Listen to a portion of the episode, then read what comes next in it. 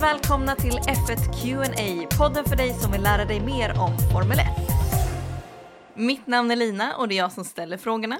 Och mitt namn är Simon och det är jag som besvarar frågorna. Hur mår du en dag som denna? Jo, men det är bra tack. Det var en lite senare kväll igår, så lite, lite sådär slow start på dagen, men eh, läget är ändå väldigt bra. Hur mår du Lina? Jag mår också bra. En, ett barn sover och det andra badar. Så det är kanon. Ja, perfekt, perfekt. Passa på att podda nu när, när den äldre är upptagen med att bada med pappa. Det låter smart det. Ja. Det, det, här avsnittet ska handla om olika typer av banor, kurvor, sektioner och annat som kan vara, liksom, kan vara bra att ha koll på när man kollar på ett race. Och det är faktiskt en av våra trogna lyssnare som har hört av sig och vill att vi ska spela in just det här avsnittet. Hon heter Minna Pakulainen. Jag ber om ursäkt om jag uttalar ditt namn fel, men vi är ändå väldigt, väldigt glada över att du har skrivit in till oss och bett oss reda ut olika begrepp om just olika banor och sånt för att eh, jag känner själv att jag ehm, skulle behöva lite hjälp med att förstå vissa saker i grafiken och sånt. Så eh, jag tycker vi kör. Jag blev eh, som sagt väldigt glad över att vi gör just det här avsnittet just idag. Ja, ja men nu kör vi. Ja, men precis. Så Simon, det finns olika typer av banor. Kan du berätta? Ja, ja, man skulle ju nästan kunna säga att alla banor är ju olika, men det du är ute efter tror jag är de stadsbanorna och de mer vanliga banorna. Att eh, den vanligaste typen är ju en, ja, det som man kallar för en, en ra ra racingbana eller racetrack, en, en circuit som är helt enkelt byggd för att tävla på. Där har vi till exempel banor som eh, Silverstone, Monza, Circuit of the Americas och, och många fler. Men i vissa fall så kör man ju även på någonting då som kallas för stadsbanor där man inte har på samma sätt en, en dedikerad eh, vägsträcka eller då en bana utan man använder sig utav befintliga vägar mer eller mindre inuti en stad. Vilket är väldigt spännande och där har vi ju till exempel i Monaco är ju mest känt men även till exempel Singapore och, och andra.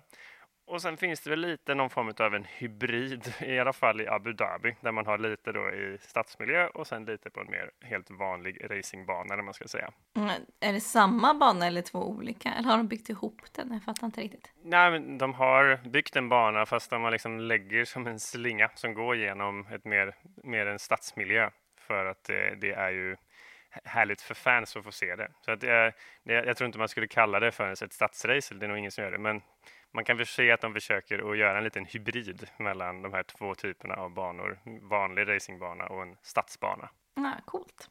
Men vad är det som skiljer en stadsbana från en vanlig bana om man ska gå in lite mer på djupet?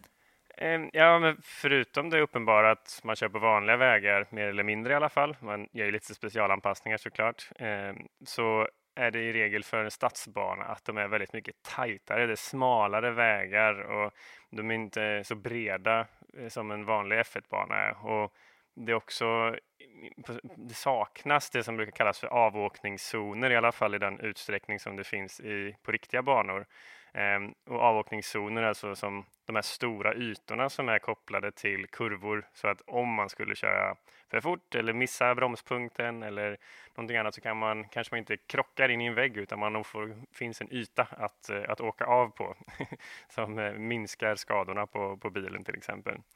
Um, så i ett stadsrace så är det ju oftare så att om man som förare gör ett misstag så krockar man in i någonting för det finns helt enkelt hus och annat som är i en stadsmiljö som är i vägen för att fixa samma typer av avåkningszoner.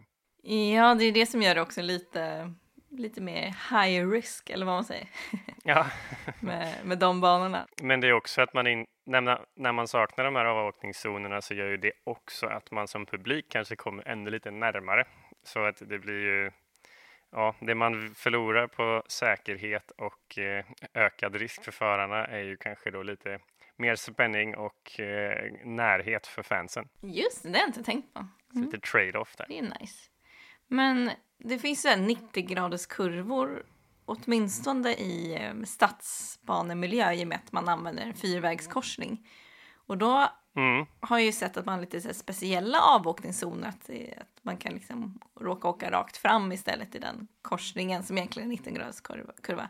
Är det bara liksom i stadsbanor? Nej, men, liksom, kan, Eller? Man kan väl säga att man, ehm, det, det, saknas ju de här stora avåkningszonerna som man har specialdesignat på vanliga banor i stadsbanor. Men man använder ju självklart där det finns möjlighet, till exempel om det är en fyrvägskorsning då, eh, och det är 90 graders kurva, då är det ganska uppenbart att här kommer det vara folk som bromsar lite för sent och eh, har man då möjligheten så kanske man använder vägen som fortsätter rakt fram som för att skapa en yta. Att förarna, även om de inte kan svänga och glida ut i kurvan som man kanske kan på en riktig bana så kan du åtminstone som förare ta ett beslut, även om det är otroligt svårt att ta det beslutet också, att avgöra kommer jag för, har jag fått ner farten tillräckligt för att klara svängen? Ja, då svänger jag. Men om jag känner att nej, det går för fort, jag kommer att köra in i väggen om jag försöker ta svängen, då finns det en yta rakt framför mig att åka på. Så det är en, en betydligt krångligare och mer förarkrävande avåkningszon, men ändå ett sätt att, att göra det möjligt för förarna att eh, Eh, Eh, att åka av kontrollerat. På, på, så ja, kan man använda det så vill man ju ha det för att det är tråkigt för alla egentligen om bilarna försvinner helt och jag kan tycka att en sån typ av avåkningszon är jättebra för det gör ändå att om man som förare gör ett misstag och kör snabbare än vad man klarar av i den här kurvan så blir det ändå en tydlig bestraffning att du får åka in på en väg och så göra en vända 180 grader och åka tillbaks på banan. Du tappar säkert 10 sekunder. Så det är en naturlig bestraffning i att du gjorde ett misstag, men du är fortfarande inte ute ur racet. Ehm, så jag tycker de är väldigt bra, medan på en avåkningsyta på en, en större bana, typ eh, Abu Dhabi till exempel, där kan det nästan vara att du tjänar på att åka av för att det är så stora och bra asfalt på avåkningszonerna och du kommer tillbaka igen. Så då är det snarare en helt annan typ av problematik med avåkningszonerna. Det blev ju också en liten kontrovers mellan ehm, Verstappen och Hamilton mm, myst oh ja. en sån avåkningszon i Abu Dhabi. Minst sagt som jag antar att många av er säkert sett. Ja, som ja det är intressant det där med det är, ju, det är ju en regel som är tydlig. Man får inte åka, liksom köra av banan och tjäna på det och åka på igen. Så jag tycker att det borde inte vara, ändå försöker folk att utnyttja det. Jag tänker att det är det borde ju, man borde vara sportsliga och inte, inte göra det helt enkelt. Och jag tror ju med det uppdaterade regelverket för 2022 att det är ju ändå, jag tycker mig se att det känns mycket bättre i år. Att folk vågar inte riktigt för nu får man inga, inga varningar och får släppa tillbaks från stewards utan man får helt enkelt en riktig bestraffning om man har gjort något som inte är enligt reglerna. Så då, då är man lite mer konservativ med, med att nyttja yta utanför banan. Men det tycker jag också låter som ett eh, steg i rätt riktning, absolut. Mm. Det ska ju straffa sig om man genar. Precis. men finns det någon skillnad mellan gamla och nya F1-banor? Um, ja, men lite inne på det här med avåkningszoner skulle jag säga att den, den, största skillnaden är ju säkerhetsfokuset, att, att det har ökat inom F1 hela tiden egentligen. Så nyare banor tenderar till att ha fler och större avåkningszoner för att man helt enkelt ska kunna åka så säkert som möjligt. Och ja, som jag var inne på innan så skapar ju den här ökade eh, säkerhetsmarginalen nya typer av problem, även om de inte då kanske är säkerhetsmässiga. Men då börjar man istället sätta upp curbs och annat för att få folk att inte kunna gena, men då förstör man underredet på bilen och man kanske... Eh, så, så det finns allting man pushar hela tiden sporten framåt. Så man eh, skapar säkerhet och så kommer ett sportsligt problem och så får man lösa det och så går man vidare. Men för att åter till frågan så är det väl det jag tycker säger är den största skillnaden. Att man gör nya banor bredare, både själva banorna för att det ska bli mycket racing kunna köra om, men också bredare och större utanför banorna så att om man kör av så är det säkert. Det låter ju bra. Men nu ska jag komma in lite på sektioner för att mm. banorna är indelade, alla banor är indelade i tre sektioner om jag förstått rätt. Mm. Varför är det så? Ja, men det, det hjälper förare och team att mer precis förstå hur snabbt bilen går på olika delar av banan. Och har, om man har tittat på F1 så ser man att det är små marginaler och skillnaden mellan två olika förare slash teams varvtid kan ju vara en tusendels sekund eller några tusendelar av en sekund. Och då är det väldigt, väldigt värdefullt att förstå att det är just exempelvis i, den, i sektor 1 som kanske då i det här fiktiva exemplet är den långsamma och kurviga delen. Att det är just den sektionen, det är där jag har potential att köra fortare. Medan i sektor 2 och 3 där är jag snabbast till exempel. Så att det är egentligen för att bryta ner eh, ett relativt sett långt varv i lite mindre beståndsdelar för att kunna Ehm, kunna ha bättre förståelse för vart är vi snabba, vart är vi långsamma eh, och Sen är det ju faktiskt så att om man som tittare har koll på hur de här sektorerna fungerar så blir det ännu mer spännande att titta på F1 för då får man ju uppdateringar flera gånger per varv kring hur det går och om en förare som kör kanske inte fightas med någon just nu men man får en känsla för hur den personen kör i förhållande till alla andra. Vad intressant, för de här sektionerna visas ju också i grafiken och de visas i olika färger ibland. De byter färg. Mm. Eh, kan du förklara vad färgerna betyder? Ja. Så man hänger med. Ja, det, det, är inte själva sektorerna som har olika färger, men att det finns tre färger på tiden som varje förare får efter en avslutad sektor. Så när man får en tid på tvn som eh, visas lila för en sektor, då innebär det att den tiden är den snabbaste tiden som någon förare har kört än så länge i racet. Eller till exempel i Q1. Så den resetas varje gång det är en, en ny, ny, ny sektion, eller man ska säga. Och så att är det en lila tid, då vet man att det här var den snabbaste sektorn som någon av alla som kör har gjort än så länge. Om sektorn istället blir grön, Ehm, då innebär det att det var den snabbaste tiden för just den föraren för den givna sektorn. Men det finns någon annan som har kört ännu snabbare. Så helt enkelt ditt personbästa kan man säga. Och med vetskapen om att det finns någon annan som har varit snabbare än ditt personbästa.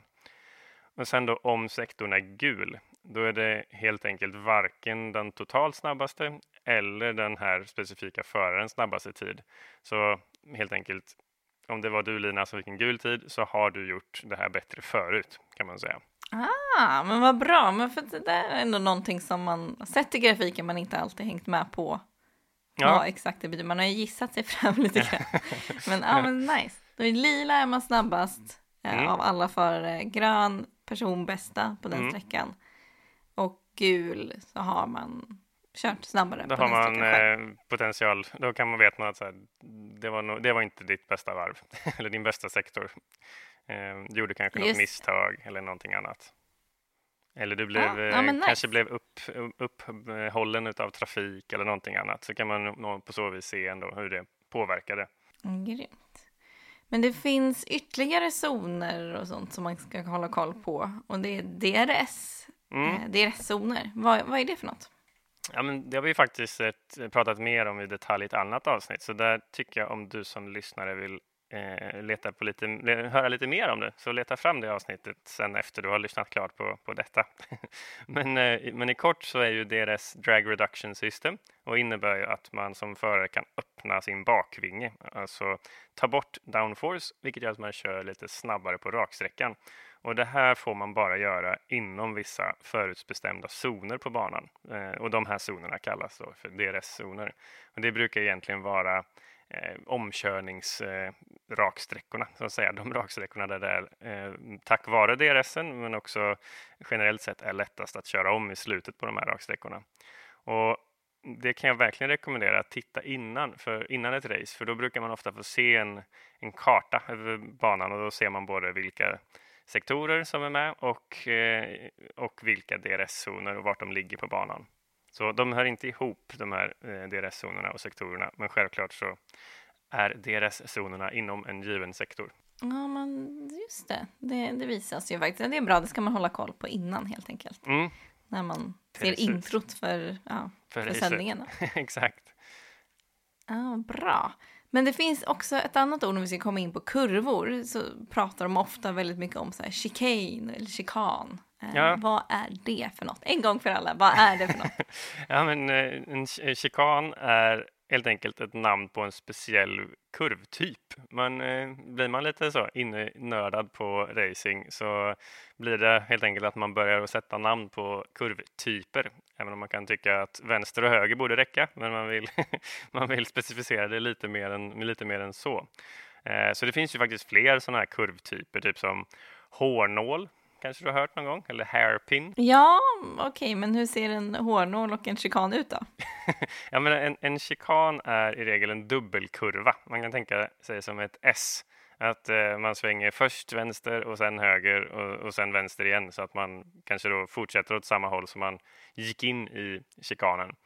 Um, och de brukar ofta vara ganska skarpa så att man behöver bromsa ganska mycket in i chikanen. Men det finns snabba S-kurvor också. Men, eh, men en chikan, tänk en dubbelkurva som ett S. Eh, och eh, där är det väldigt viktigt då för hur både föraren och bilen kan hantera att den här viktfördelningen i bilen ändras väldigt fort för man svänger då skarpt vänster, sen skarpt höger och sen tillbaks igen kanske då skarpt vänster. Ehm, så det är den typen av svårighet. Och sen då om vi tar hårnål också då, så är det en kurva där man kör, man kan säga att man kör rakt in i kurvan och sen nästan svänger 180 grader och kör tillbaks igen. Så att det ser ut som en sån hårnål där man har en metallpinne som är nästan vikt i änden. Ehm, så då är det ju oftast då att man verkligen testar förarnas och bilens eh, bromsförmåga eftersom man kör en raksträcka rakt in i kurvan och sen är den så skarp en kurva kan vara egentligen då att den är svänga helt, vända om och köra tillbaks igen. Så då måste man bromsa hårt och så svänga och sen tillbaks igen. Ah, nice. Men är det något annat vi behöver veta om banorna så här innan vi rundar av? eh, oh, ja, det finns ju massor säkert, men om vi pratar om så här chikan och hairpin och så här, det är ett ord som ofta nämns, så jag vet att jag fått frågan om någon annan gång, är ju apex. Är det någonting som du är bekant med? Ja, men jag har liksom inte fått grepp på det faktiskt. Jag tycker det varit lite svårt att hänga med. Kan, ja, du, kan du förklara? Jag kan försöka i alla fall. Det är lite, lite komplext, eh, men det är helt enkelt Apex är som en punkt i en kurva som eh, symboliserar hur man ska köra och vart man ska träffa i kurvan för att ta kurvan så optimalt som möjligt. Eh, I regel kan man tänka, om man ser framför sig en, en vänstersväng, ehm, så eh, kör man då som förare i regel in i kurvan och ligger så långt till höger som möjligt. Och sen så när man är i kurvan så svänger man in mot mitten och det är det man kallar för apex. Och sen när man kör ut i kurvan så glider man ut till höger igen. Så att man helt enkelt rätar ut kurvan så mycket som möjligt, att man gör den så oskarp som möjligt. Och den här punkten då som är insidan mitt i kurvan, det är apex. Så det är den man kör in och siktar på som förare. Och eh, man brukar också säga att här, när man väl träffar apex, då har man slutat att köra in i kurvan och precis när man träffar apex så börjar man köra ut ur kurvan. Eh, gick det att förstå? Det är liksom den ideala racelinjen fast apex är punkten som man ska sikta på i kurvan. Jaha, alltså det är så komiskt för att du är så bra på att förklara Simon, för att jag har sett liksom något Youtube-klipp med någon F1-förare som har försökt Ja, jag hänger inte alls med på vad han menar. Och så stod han också rita och även fast du bara förklarar med ord så tycker jag att jag förstår mycket mer vad, vad Apex är nu än vad jag förstod när liksom eh, vem det nu var, Ricardo som stod och ritade på någon, eh, någon tavla. Liksom. ja, ja, så det, det blir bra. lite inbördes beundran här, men jag måste ändå säga att jag... men tack Luna. nu, nu förstår jag. Eh, väldigt mycket. Man kanske kan göra ett avsnitt om det också. I don't know. Men eh, kanske när vi går över till rörligt. Men eh, jag är som sagt ändå väldigt glad att vi har den här podden för att jag lär mig och många med mig massa saker varje vecka om den här sporten. Eh, och det är tack vare dig Simon. Tack vare oss Lina och våra lyssnare som ställer bra frågor. Ja, för det är så att om du som lyssnar tycker att här, men nu har vi mixat någonting, det här ämnet behöver vi ta upp, så kan man göra precis som Minna gjorde, att man skriver till oss på Instagram eller Twitter där vi heter F1QNA. Eh, så är det ganska troligt att vi kommer göra ett avsnitt om din fråga. Eh, så det tycker jag du ska göra om du känner att här, nej, men det här önskar att ni tar upp inom kort. Verkligen, det så, gör det. ja, precis. Men fram tills dess och till nästa vecka så um, önskar vi dig som lyssnar en fortsatt bra dag. Ta hand om er nu. Ha det så bra. Hej hej!